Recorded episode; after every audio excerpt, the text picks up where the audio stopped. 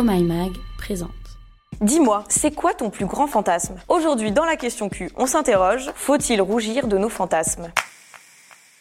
Les fantasmes, ce sont des histoires sexuelles tout droit sorties de ton imagination, réalisables ou pas, réalistes ou pas. Donc, ça peut aller du simple j'ai envie de faire l'amour sur une plage à j'aimerais me transformer en hippocampe pour faire l'amour sous l'eau devant la faune marine qui nous observe. Et ça, aujourd'hui, on peut le partager avec ses potes ou son sa partenaire, mais avant, c'était complètement tabou. Ce qui est beau, c'est que seul ton imaginaire ici est une limite. Alors, pour te donner une idée, voici le top 3 des fantasmes les plus partagés chez les Français. 1. Le plan A3. 2. La domination et la soumission, ce qui concerne les pratiques sadomasochistes. Et 3. Faire l'amour dans les lieux publics. Les fantasmes servent à s'évader, à oser penser le sexe autrement. C'est une catharsis sexuelle. En psychologie, la catharsis, c'est le processus à travers lequel on va purger des émotions négatives. En fait, c'est imaginer sans passer à l'acte. Les fantasmes sexuels expriment des désirs inconscients ou conscients, et la sexologue Catherine Solano explique. Un fantasme, ça fait partie du monde imaginaire, qu'on n'a donc pas forcément envie de réaliser. Leur rôle, c'est de stimuler une excitation sexuelle par le mental. C'est pour ça que tout le monde a des fantasmes. Et oui, d'après les études, on fantasmerait tous. Le truc, c'est que les fantasmes peuvent jouer à cache-cache et être inconscients. Donc en fait, tu fantasmes,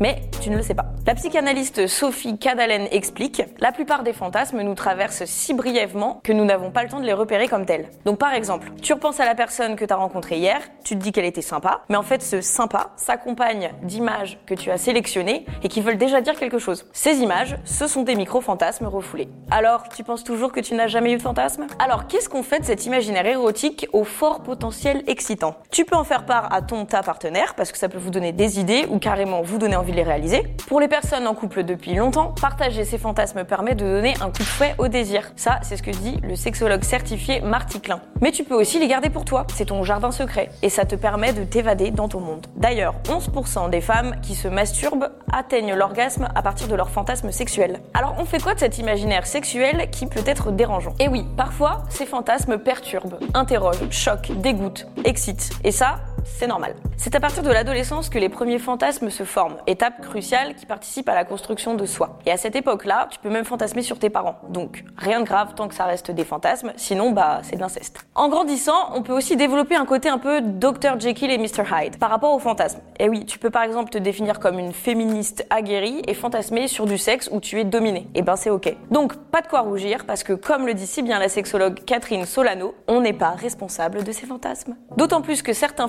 fantasmes sexuels expriment autre chose que les images qu'ils évoquent. Par exemple, un des fantasmes les plus partagés chez les hommes sont liés aux pieds ou aux chaussures. La sexologue Gracie Landes explique. Vu la manière dont les chaussures sont vendues et présentées, il n'est pas surprenant qu'elles deviennent un objet érotique. Et oui, les chaussures de femmes sont très érotisées dans les pubs. Donc pour répondre à la question, faut-il rougir de nos fantasmes?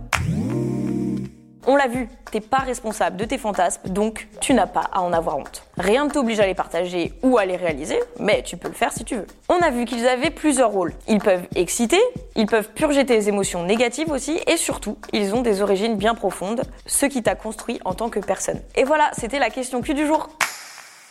Si ce podcast t'a plu, montre-le nous avec des étoiles et des commentaires positifs. Et puis partage-le à tes potes sur les réseaux sociaux.